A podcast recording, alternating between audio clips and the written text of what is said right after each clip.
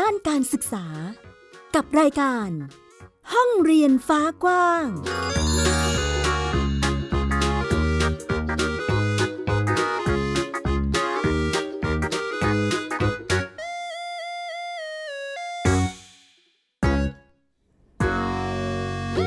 วัสดีค่ะ ต้อนรับคุณผู้ฟังทุกท่านเข้าสู่รายการห้องเรียนฟ้ากว้างค่ะ พบกับหมิวอัยดาสนศรีเช่นเคย ที่นี่ www.thaipbspodcast.com และแอปพลิเคชัน Thai PBS Podcast นะคะ ที่จะมาเล่าเรื่องราวเกี่ยวกับการศึกษา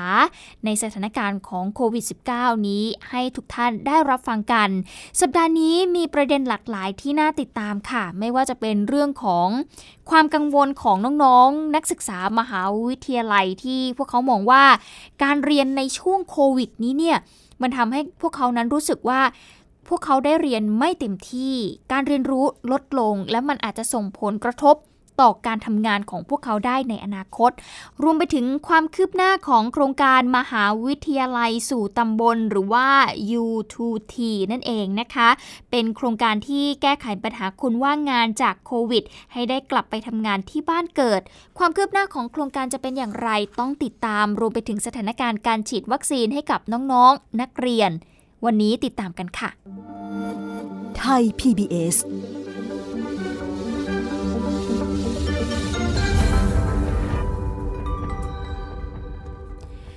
เรียกได้ว่าการเรียนรู้ของน้องๆนนักเรียนนักศึกษาทั่วประเทศตอนนี้ก็ได้รับผลกระทบเหมือนกันนะคะ เด็กๆได้รับภาวะการเรียนรู้ถดถอย นักศึกษามหาวิทยาลัยก็มีความกังวลไม่แพ้กัน นั่นก็คือเรื่องของการเรียนรู้ที่มันลดลง พวกเขาเรียนรู้ได้ไม่เต็มที่นะคะ เรียกได้ว่าน่าเห็นใจพวกเขานะ คุณผู้ฟัง เพราะว่าตลอดระยะเวลาเกือบ 2 ปีนี้ที่มีการแพร่ระบาดของโควิด -19 ก็ทำให้น้องๆนนักเรียนเนี่ยไม่สามารถที่จะไปเรียนในสถาบันการศึกษาได้ ทั้งในโรงเรียนทั้งในมหาวิทยาลัยนะคะ ซึ่งพวกเขาเนี่ยรู้สึกว่าเสียดายโอกาสเหมือนกันนะอย่างน้องๆ ปีหนึ่งที่เข้าเรียนมหาวิทยาลัย ปีหนึ่งเนี่ยถือได้ว่าเป็นปีการศึกษาที่ พวกเขาจะได้เรียนรู้อะไรหลาย ๆ อย่างเนาะทั้งบรรยากาศใหม่ ๆ เพื่อนใหม่ ๆ กิจกรรมใหม่ ๆ ที่มันจะสร้างความสัมพันธ์กับบุคคลหรือว่าเพื่อนใหม่มากขึ้น แต่กลายเป็นว่าพอโควิดมา กิจกรรมไม่สามารถ ทำได้ เรียนก็ต้องเรียนออนไลน์อยู่ที่บ้าน เพื่อนใหม่ก็อาจจะไม่รู้จักกันสักเท่าไหร่นะคะ ซึ่งน้องๆเขาก็รู้สึกว่ามันเป็นประสบการณ์ที่ไม่ค่อยดีเท่าไหร่เนาะก็ต้องปรับตัวกันไป เพราะว่านั่นแหละอย่างสถานการณ์ตอนนี้มันก็ไม่ได้เอื้ออำนวยมากนักนะคะ จะเรียกได้ว่าการปรับตัวของพวกเขาเนี่ยก็มีมาเกือบ 2 ปีแล้วนะ ตั้งแต่ปีการศึกษา 2563 เจอปัญหาการเรียนรู้ที่ลดลงกว่า 2 ปี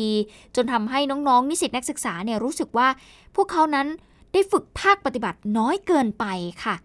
กลัวว่าพอเรียนจบไปแล้ว ทักษะหรือสมรรถนะของพวกเขา มันอาจจะ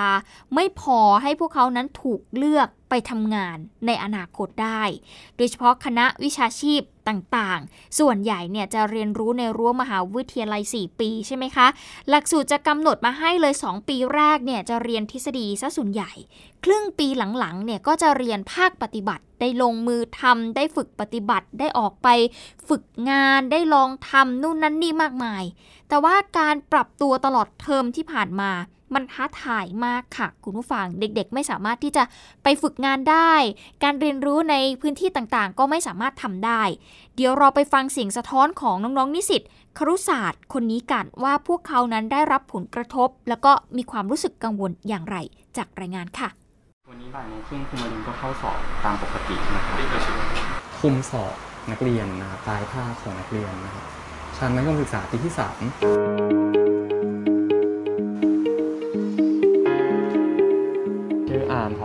ชาลันทรเดืองทัพครับปัจจุบันเป็นนิสิตชั้นปีที่ 5 คณะคารุศาสตร์ จุฬาลงกรณ์มหาวิทยาลัยครับเรียนเป็นเอกคู่ครับผมก็คือเอกการสอนสังคมศึกษา แล้วก็การศึกษานอกระบบโรงเรียน เป็นนิสิตที่เรียนออนไลน์มาประมาณ 2 ปีครับตั้งแต่ปี 3 เทอม 2 ปี 4 ที่ได้เข้าบ้าน แล้วก็แล้วก็กลับมาไม่ได้ไปอีกแล้วจริงๆเรื่องเรียนออนไลน์ช่วงแรกๆเนี่ยไม่มีปัญหา สำหรับคณะอาร์มเนี่ยอาร์มคิดว่าเรื่องการฝึกปฏิบัติสูญเสียไปเยอะมาก อาร์มดันเป็นเด็กที่ต้องเรียนออนไลน์ ช่วงที่ต้องเรียนปฏิบัติ นักเรียนดันเป็นนักเรียนจริง ๆ นักเรียนเขาไม่ได้ฝึกเรียนเนาะเราเราเรามาฝึกสอนแต่ว่านักเรียนเขาไม่ได้มาฝึกเรียน เดี๋ยวจะเตรียมลิงก์ข้อสอบไว้นะโดยการพิมพ์พิมพ์เป็นข้อความทิ้งไว้ก่อนเนื่องจากพอถึงเวลาเนี่ยต้องส่งพร้อมๆ กันหลายๆห้องก็เลยเป็นเตรียมข้อความทิ้งไว้ก่อนนะครับวันนี้ก็ ส่งข้อสอบให้นักเรียนครบทุกห้องละ อาจารย์สอนว่าถ้าอยากรู้ว่านักเรียนเข้าใจหรือเปล่า ให้ดูสีหน้านักเรียน นักเรียนเหนื่อยหรือยังเราควรไปต่อไหม ให้ดูจากสีหน้าเขา ตั้งแต่อามสอนมา 11 คาบ จนจบละ ยังไม่เคยเจอหน้านักเรียนเลยครับ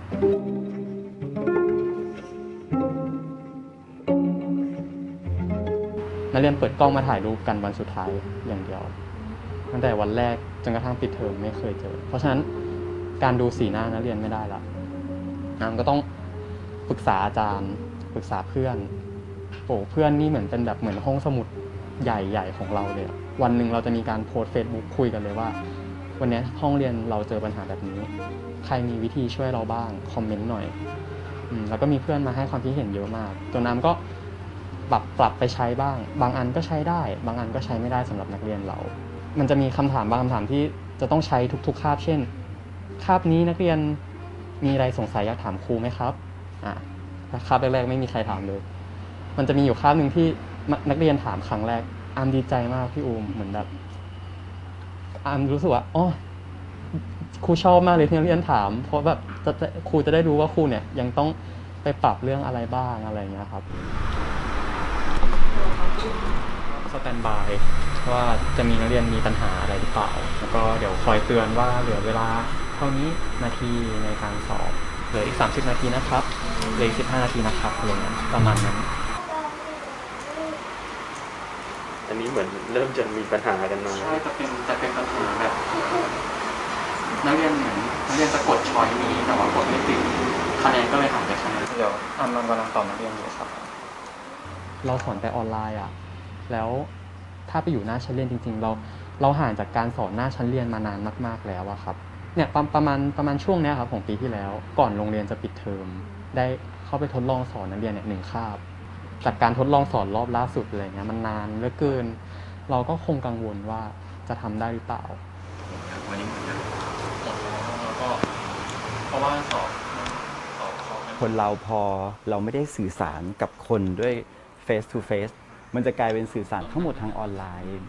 ความรู้สึกผมคือมันไม่เหมือนกันนะครับ การที่เราคุยกันแบบเห็นหน้าเห็นตามันเราวิเคราะห์อารมณ์ได้ เราคาดคะเนความเป็นไปได้ของเรื่องที่มันจะเกิดขึ้นได้ แต่พอมันเป็นออนไลน์อะครับรายละเอียดพวกนี้มันหาย สิ่งที่ผมกังวลว่ามันจะเกิดกับเขามันจะกลายเป็น เขาจะประเมินอะไรได้พลาด ทุกคนก็คงคาดหวังว่าจะได้เรียนในห้องเรียนอัมอัมก็เป็นคนหนึ่งเหมือนกันที่อยากเจออาจารย์ อยากเจอเพื่อนๆ เหมือนสายฟ้าฟาดอะเสียความเป็นวัยรุ่นไปตั้งสองปีเต็มๆเลยอะมันหายไปเลย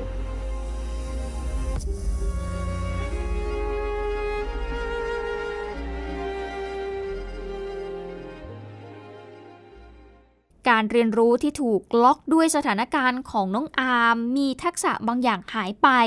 แต่ก็มีทักษะใหม่ขึ้นมานะคะโดยเฉพาะความเชี่ยวชาญด้านเทคโนโลยี เป็นทักษะที่จำเป็นในการทำงานยุคนี้ อามเหลือเวลาฝึกสอนอีกหนึ่งเทอมค่ะ ถ้าหากโรงเรียนเปิดได้ เขาจะยังพอมีเวลาได้ไปเก็บเกี่ยวทักษะบางอย่าง แต่สำหรับนิสิตนักศึกษาในคณะอื่น ๆ แม้จะคลายล็อกดาวน์แล้ว ก็อาจจะยังไม่มีองค์กรหรือว่าสถานประกอบการ จะรับพวกเขาไปฝึกประสบการณ์นะคะอย่างไทย PBS เองนะตอนนี้ก็มีนโยบายยังไม่สามารถรับนักศึกษาฝึกงานมาฝึกงานได้นะคะคุณฟังก็มีน้องๆ นักศึกษาหลายคนเนี่ยติดต่อกันเข้ามาเยอะมาก แบบว่าอยากจะมาฝึกงานแล้ว หรือว่าอาจารย์หลากหลายสถาบันนะแต่ว่าด้วยสถานการณ์แบบนี้ทำให้เราไม่สามารถที่จะเปิด รับน้องๆเข้ามาฝึกงานได้ ก็ถือว่าเป็นการเสียโอกาสของน้องๆหลายคนเลยทีเดียว เรียกได้ว่าจะเกือบทั่วประเทศเลยเนาะสำหรับช่วงนี้ที่ไม่สามารถจะฝึกงานได้ แต่ขณะเดียวกันทางมหาวิทยาลัยหลาย ๆ ที่ก็เริ่มมีการปรับตัวนะ คุณผู้ฟังก็ต้องหารูปแบบอื่น ๆ มาทดแทนในการฝึกประสบการณ์ให้กับนิสิตนักศึกษานั่นเองนะคะ ซึ่งเรื่องนี้เนี่ยนักศึกษาเองก็มองว่ามหาวิทยาลัยจะต้องมีแผนมารองรับนิสิตนักศึกษารุ่นนี้นะ ที่อีกนิดเดียวเนี่ยก็จะเป็นแรงงานใหม่ละเป็นจังหวะที่ดีที่สุดค่ะ ในการที่จะขยับเรื่อง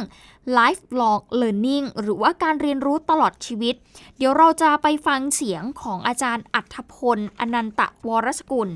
ผู้อำนวยการศูนย์วิจัยและพัฒนาการศึกษาเพื่อการพัฒนาที่ยั่งยืน ได้วิเคราะห์เกี่ยวกับประเด็นนี้เอาไว้ค่ะ องค์กรจะรับคนรุ่นใหม่เจนนี้เข้ามาน่ะเขาไม่ควรมองด้วย mindset เดิมไงว่า ready made พร้อมมาจากมหาวิทยาลัย เพราะเด็กเหล่านี้ไม่ได้ถูกประสบการณ์100%มาจากมหาวิทยาลัยจริงๆเนาะคือมันเลี่ยงไม่ได้ มันเหมือนกับคนยุคสงครามโลกที่มันเลี่ยงไม่ได้ที่มันจะต้องเจอการปิดมหาวิทยาลัย แล้วก็พอเปิดมหาวิทยาลัยมามันก็จะมีบางอย่างที่มันตามไม่ทันมันจะช้าหน่อยบัณฑิตที่จบช่วง 2 ปีนี้เราต้องเข้าใจก่อนเลยว่า เขาไม่ได้ประสบการณ์100%จากมหาวิทยาลัย เพราะฉะนั้น ขณะที่เราบอกว่าองค์กรที่จะรับเขาเข้าทำงาน ก็ต้องเข้าใจเรื่องนี้ฝั่งมหาวิทยาลัยก็ต้องเปิดช่อง เช่น ก็ต้องเอื้อให้เด็กสามารถกลับมาเรียนลงทะเบียนเรียนบางส่วนที่เป็น MOOC ได้ เพื่อจะชดเชยประสบการณ์บางอย่าง หรือขอกลับเข้ามาทำกิจกรรมแบบพวกใช้ shop ใช้แลบได้ อันนี้ผมคิดว่ามหาวิทยาลัยน่าจะไม่เหลือบ่ากว่าแรง เพราะว่าตัว infrastructure มันก็มีอยู่แล้วเนาะแล้วก็ผมคิดว่าเรื่องนี้เป็นเรื่องที่มหาวิทยาลัยต้องรีบคิด เพราะถ้าเกิดว่าเทอมหน้าสถานการณ์คลายล็อกดาวน์เกิดขึ้นบัณฑิตที่จะจบรับปริญญาปีนี้ก็จะจบแล้ว เขาก็ต้องการตะเลียบเนี้ยระหว่างที่เขารองานเหมือนกัน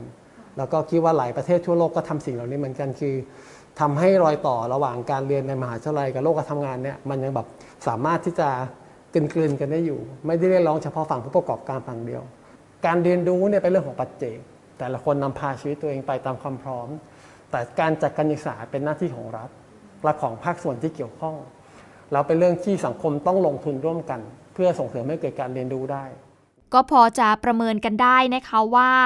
เรียนจบช่วงนี้มีโอกาสว่างงานสูงทำให้ประเด็นเรื่องแกลบเกียหรือว่าการใช้เวลาพักหลังจากที่เรียนจบ ถูกพูดถึงกันมากในช่วงนี้ แต่หลายคนไม่ได้อยากพักค่ะ ลงทุนกับการศึกษาไปเยอะแล้ว อยากจะทำงานถอนทุนแล้วนะคะ จะให้พักเก็บประสบการณ์ก็ต้องลงทุนเพิ่ม ชวนคิดกันต่อถ้าเกิดว่ามีระบบสนับสนุนในการที่จะเก็บประสบการณ์ระหว่างรอทำงาน ระหว่างที่ทำงานแบบไม่มีค่าใช้จ่าย ก็อาจจะเป็นทางเลือกในการที่จะเติมความสามารถให้กับแรงงานใหม่ที่จะเกิดขึ้นในอนาคตได้นั่นเองค่ะ เมื่อพูดถึงประเด็นเรื่องของการว่างงานนะคะคุณผู้ฟังก่อนหน้านี้ทางหน่วยงานรัฐนะคะหรือว่าหน่วยงานที่เกี่ยวข้องก็พยายามที่จะหาวิธีการรองรับเกี่ยวกับประเด็นนี้ค่ะ ซึ่งแน่นอนว่าก็เปิดตัวกันไปเป็นที่เรียบร้อยแล้วสำหรับโครงการมหาวิทยาลัยสู่ตำบล หรือว่า U2T นะคะก็เปิดตัวกันไปตั้งแต่เดือนกุมภาพันธ์ที่ผ่านมา เป็นโครงการของกระทรวงการอุดมศึกษาวิทยาศาสตร์ วิจัยและนวัตกรรมค่ะจัดขึ้นมาเพื่อที่จะแก้ไขปัญหาคนว่างงานจากโควิด ให้ได้กลับไปทำงานที่บ้านเกิด เงื่อนไขก็จะให้มหาวิทยาลัย 76 แห่งทั่วประเทศเนี่ยรับผิดชอบในแต่ละพื้นที่ 1 ตำบลเนี่ยจะมี 1 มหาวิทยาลัยในการดูแลค่ะ เป็นผู้ว่าจ้างบัณฑิตจบใหม่ นักศึกษาแล้วก็ประชาชนทั่วไป ไม่น้อยกว่า 20 คน เป้าหมาย phase แรกนะคะภายใน 1 ปีนี้ ตั้งต้นที่ 3,000 ตำบลด้วยกัน กลุ่ม U2T ที่ได้รับการคัดเลือกตอนนี้ก็เริ่มที่จะลงพื้นที่ทำงานในตำบลของตัวเองแล้วนะคะ หลังจากที่สถานการณ์โควิดนั้นดีขึ้น หลายจุดถูกรายงานผ่านแอปพลิเคชันซีไซหรือว่านักข่าวพลเมืองเข้ามาค่ะ ก็เลยอยากจะนำมาแบ่งปันให้คุณผู้ฟังได้ติดตามกันด้วยว่า โครงการนี้มันมีความคืบหน้าถึงไหนแล้ว อย่างคุณภูริชยาชัยโยนะคะปักหมุดกันมาที่ ป่าห้วยหลวง ต้นเมี่ยง ที่ตำบลเรืองที่จังหวัดน่านนะคะ เป็นภารกิจฟื้นเส้นทางการท่องเที่ยวที่ถูกลืมไป เดิมทีเนี่ยนะคะ บริเวณที่เขาอยู่เนี่ย เป็นป่าต้นน้ำรกร้าง แล้วก็ไม่ได้รับการดูแลมามากพอ เป็นพื้นที่เขตป่าอนุรักษ์ที่อยู่คู่กับตำบลเรืองมายาวนานกว่า 500 ปีเลยทีเดียว ทางทีม UT2 ตำบลเรืองก็เห็นโอกาสตรงนี้ค่ะ ก็เลยลงพื้นที่ไปสำรวจ แล้วก็จัดทำเป็นแผนพัฒนา เป็นเส้นทางการท่องเที่ยว หวังจะสร้างรายได้ให้กับชุมชนควบคู่ไปกับการอนุรักษ์นะคะ อีกหนึ่งที่ค่ะ เป็นรายงานมาจากคุณชาญวิทู สุขสว่างไกลนะคะเล่าถึงการทำงานของทีม U2T บางกล่ำ โดยคณะศิลปศาสตร์ มทรสงขลา ร่วมกับชุมชน บัณฑิต นักศึกษาในตำบลบางกล่ำณนะวัดบางยี่ทำกิจกรรมจัดการขยะจากการท่องเที่ยวที่เกิดขึ้นในอนาคตที่นั่นนะคะได้มีการสร้างเตาเผาชีวมวล ตั้งเป้าหมายที่จะมอบให้ 10 องค์การด้วยกัน อย่างเช่น โรงพยาบาล รพสต อบต แล้วก็ตลาดน้ำ เพื่อที่จะแก้ไขโจทย์ขยะในพื้นที่นั่นเองค่ะ ก็เป็น 2 พื้นที่ที่ได้มีการแบ่งปันกันเข้ามานะคะว่า การดำเนินการโครงการ U2T นั้นดำเนินการไปถึงไหนแล้วนะคะนิสิตนักศึกษาที่ถูกว่าจ้างมา ได้มีการไปพัฒนาพื้นที่ของตัวเองอย่างไรนั่นเองค่ะ เอาละเดี๋ยวเราพักกันสักครู่หนึ่งค่ะคุณผู้ฟัง ช่วงหน้าจะพาไปสำรวจชุมชนของเด็กๆ บางพลี ที่ตำบลวัดจันทร์อำเภอสถิงพระจังหวัดสงขลานะคะ เพื่อที่จะบอกเล่าเรื่องราว วิถีชุมชนก็เป็นอีกหนึ่งกิจกรรมการเรียนรู้นอกห้องเรียน ติดตามช่วงหน้าค่ะ ติดตามข่าวสารและความเคลื่อนไหวของไทย PBS Podcast ได้ทาง Facebook, YouTube, Instagram และ Twitter เพียงเซิร์ชคำว่าไทย PBS Podcast ช่วงเวลาแห่งความสุข ช่วงเวลาแห่งการเรียนรู้ ยิ้มรับความสดใส ในรายการ พระอาทิตย์ยิ้มแฉ่งเย้ พี่เหลือมตัวยาวลายสวยใจดี พี่รับตัวโยงสูงโปร่งคอยาว พี่วานตัวใหญ่พุงป่องพ้นน้ำปูพี่โลมาที่แสนจะน่ารักแล้วก็ใจดีชวนน้องๆมาเติมเต็มความสุขสดชื่นสดใส ห้องสมุดใต้ทะเลโอ้โหความรู้เยอะมาก และนิทานลอยฟ้าของเราก็มีนิทานที่แสนจะสนุกมาให้น้องๆได้ฟังกันทุกวันเลย อย่าลืมนะติดตามฟังพวกเราได้ที่เว็บไซต์ www.thaipbspodcast.com แอปพลิเคชันไทย PBS Podcast แล้วพบกันนะครับ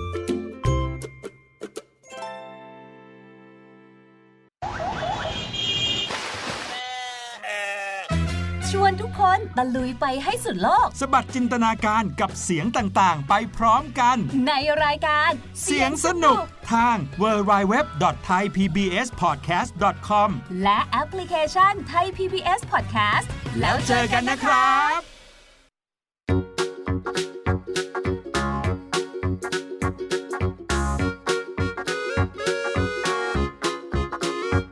เปิดโลกกว้างด้านการศึกษา กับรายการ ห้องเรียนฟ้ากว้าง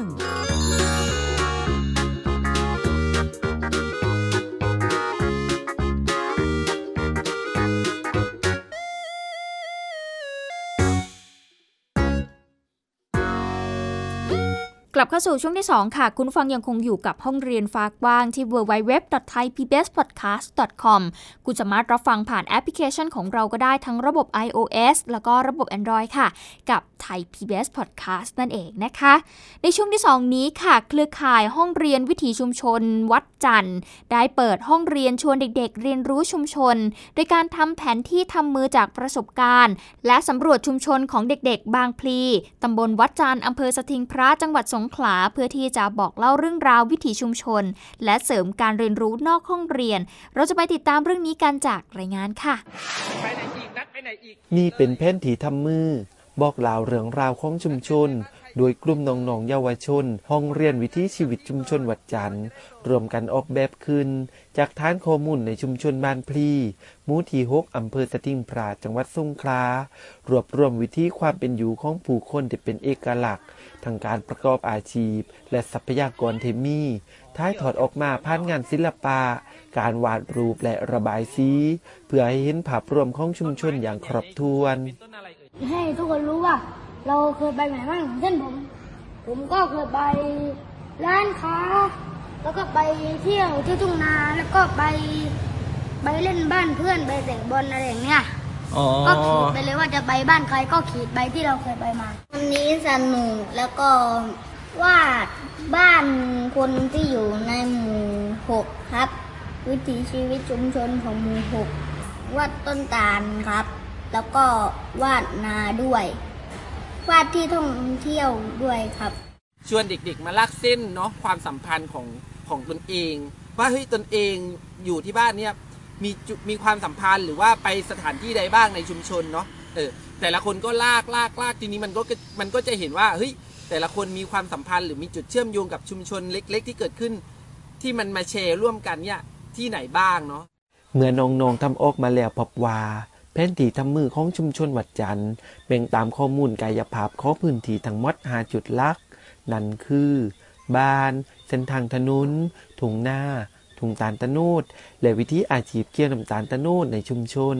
ซึ่งน้องๆจะได้รวมกันเรียนรู้ แลกเปลี่ยนวิธีชีวิต โดยใช้การสังเกต การจดจำและประสบการณ์ที่เคยไปมาแต่ละพื้นที่แก่เป็นฐานข้อมูลชุมชน พอไอเดียของแต่ละคนภาพจำแต่ละคนที่เกิดขึ้นในชุมชนเนี่ยครับทุกคนก็จะมีภาพที่แตกต่างกันเนาะหมายถึงว่า ภาพที่ตัวเองไปประสบในมุมต่างๆ ของในชุมชนเนี่ยครับพอมันมาลงแผนที่แล้วเนี่ยมันก็เหมือนเป็นการเติมเต็ม ซึ่งกันและกันในแผนที่นั้นเนาะให้ได้ภาพรวมของของแผนที่ชุมชนทั้งหมดปลายทางของแผนที่ชุมชนเนี่ยครับก็ก็อยากเอาแผนที่นี้มาใช้จริง ๆ เมื่อมีเมื่อมีคนภายนอกเข้ามาในชุมชนหรือว่า คนที่สนใจอยากเข้ามาเรียนรู้ชุมชน แล้วก็กางแผนที่ที่เราทำร่วมกันกับเด็ก ๆ เนี่ยครับก็ให้เขาดูเนาะเพื่อจะเป็นเส้นทางเฮ้ยว่าในชุมชนมีเส้นทางอะไรบ้าง แล้วแต่ละเส้นทางจะไปเจอกับอะไร หรือมีอะไรสนุกสนุกซ่อนอยู่บ้างเนาะการทำแผนที่ทำมือนั้น ความสำคัญไม่อยู่ที่แผนที่ทางกายภาพ แต่สำคัญที่ทำให้น้องมีความรู้ความเข้าใจลักษณะทางกายภาพของพื้นที่ที่เกิดขึ้นในชุมชน และเห็นคุณค่าของชุมชนตนเอง ควบคู่กับการสื่อสารไปยังคนภายนอก ที่ต้องการเข้ามาใช้พื้นที่ในชุมชน ห้องเรียนวิถีชีวิตชุมชนวัดจันทร์รายงาน เป็นอีกหนึ่งการเรียนรู้นอกห้องเรียนในช่วงนี้ที่ถูกจัดขึ้นนะคะ แล้วก็น่าสนใจมาก ๆ ที่ทำให้เด็กๆนั้นได้เรียนรู้วิถีชุมชน ผ่านประสบการณ์ของพวกเขาผ่านการไปสำรวจชุมชนของพวกเขา พวกเขาจะได้เรียนรู้กันมากขึ้นนั่นเองค่ะ มาต่อกันที่ประเด็นสุดท้ายนะเวลานี้สถานการณ์ที่เรียกได้ว่าน่าจับตามองนั่นก็คือ การฉีดวัคซีนไฟเซอร์ให้กับน้องๆนักเรียนนั่นเองนะคะ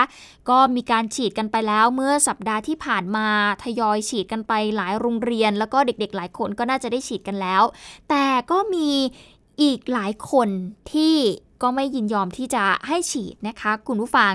แน่นอนว่าตอนนี้การฉีดวัคซีนอย่างที่เราทราบกันดีว่าเด็กๆ อายุ 12 ปีขึ้นไปนะคะ ก็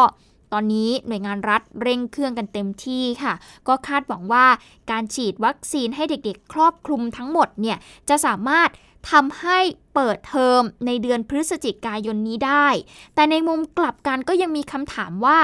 นักเรียนที่ยังไม่ประสงค์ที่จะฉีดวัคซีน เปิดเทอมใหม่นี้จะเริ่มต้นอย่างไร จะทำอย่างไร เราจะไปติดตามเรื่องนี้กับคุณออนซินีอมรโมรีค่ะประเดิมสวมเครื่องแบบนักเรียนชุดใหม่เข้ารั้วโรงเรียน เป็นประสบการณ์ร่วมปนตื่นเต้นสำหรับนักเรียนชั้นม .1 โรงเรียนสุรศักดิ์มนตรีกว่า 400 คน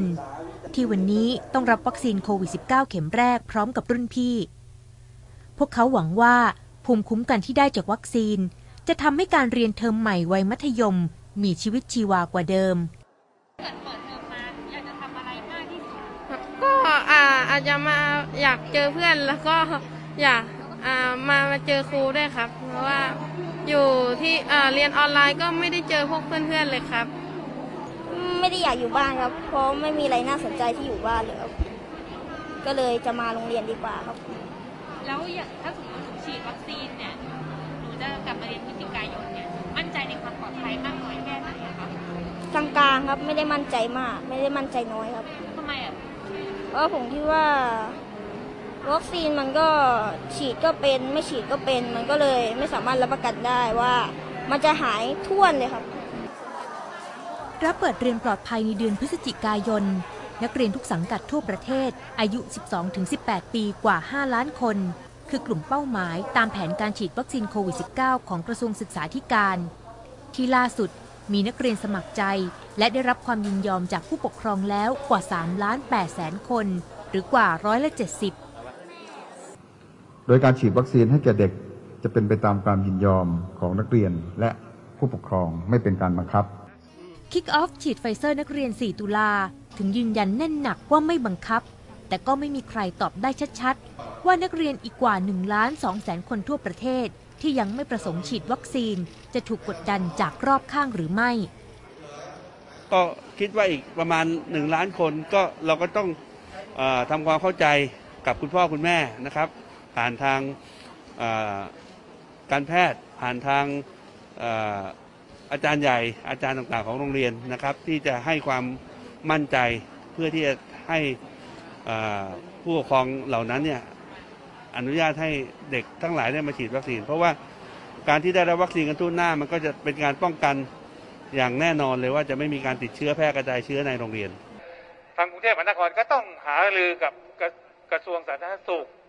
แล้วก็กระทรวงศึกษาในกรณีโรงเรียนนะแล้วก็เสนอไปให้สบคว่า ขณะนี้เนี่ยฉีดไปเท่าเท่าไหร่แล้วอะไรยังไงมันน่าจะดีขึ้นหรือไม่เนี่ย แล้วเราก็จะเราเป็นคนเสนอแล้วประเมินประเมินแล้วก็หารือกับสาธารณสุข แล้วก็เสนอสบคสบคก็จะเป็นคนชี้ว่าอันนี้จะเปิดได้เมื่อไหร่อย่างไร แม้วัคซีนจะเป็นหนึ่งในปัจจัยหนุน ให้พฤศจิกายนนี้เป็นเปิดเทอมที่ปลอดภัย แต่การให้โรงเรียนสามารถกลับมาเปิดทำการเรียนการสอนได้อีกครั้ง ยังมีปัจจัยอื่น ๆ ที่เกี่ยวข้อง เช่นการพิจารณาของคณะกรรมการควบคุมโรคติดต่อแต่ละพื้นที่ สภาพแวดล้อม ความพร้อมของสถานศึกษา รวมถึงรูปแบบการเรียนการสอน ออนซินีอมรโมลี ไทย PBS รายงาน ก็เป็นอีกหนึ่งประเด็นนะคะ ที่น่าจะประมองเหมือนกันเนาะเพราะว่าตอนแรกคาดหวังว่าถ้าน้องๆทุกคนสามารถที่จะฉีดได้ ทุกคนมีภูมิคุ้มกันหมด ก็สามารถที่จะเปิดเทอมแล้วก็ไปเรียนในโรงเรียนได้ ก็แก้ไขปัญหาเรื่องของการเรียนออนไลน์ไป เรื่องของการที่เด็กๆเขาไม่ได้ไปโรงเรียนไม่ได้ทำกิจกรรมอย่างเต็มที่ไป แต่ปรากฏว่าก็ยังมีเด็กๆ บางกลุ่มที่อาจจะไม่ประสงค์ที่จะฉีดนะคะ ประเด็นนี้จะทำอย่างไรกันล่ะ เพราะว่าถ้าเด็กที่ยังไม่ฉีดก็มีความเสี่ยงที่จะติดเชื้อโควิดนะคะหรือว่าแพร่ระบาดไปสู่คนอื่นได้นั่นเองนะคะ ก็เป็นอีกหนึ่งประเด็นที่ต้องติดตามกันต่อว่าจะมีการแก้ไขปัญหานี้อย่างไรนั่นเองค่ะ เอาละวันนี้หมดเวลาของรายการแล้วนะคะ ติดตามกันได้ใหม่ในสัปดาห์หน้า ดิฉันอัยดาสนศรีขอตัวลาไปก่อน สวัสดีค่ะ ติดตามรายการได้ที่ www.thaipbspodcast.com แอปพลิเคชัน Thai PBS Podcast หรือฟังผ่านแอปพลิเคชันพอดแคสต์ของ iOS Google Podcast Android Podbean SoundCloud และ Spotify ติดตามความเคลื่อนไหวของรายการและแสดงความคิดเห็น โดยกดถูกใจที่ facebook.com/thaipbspodcast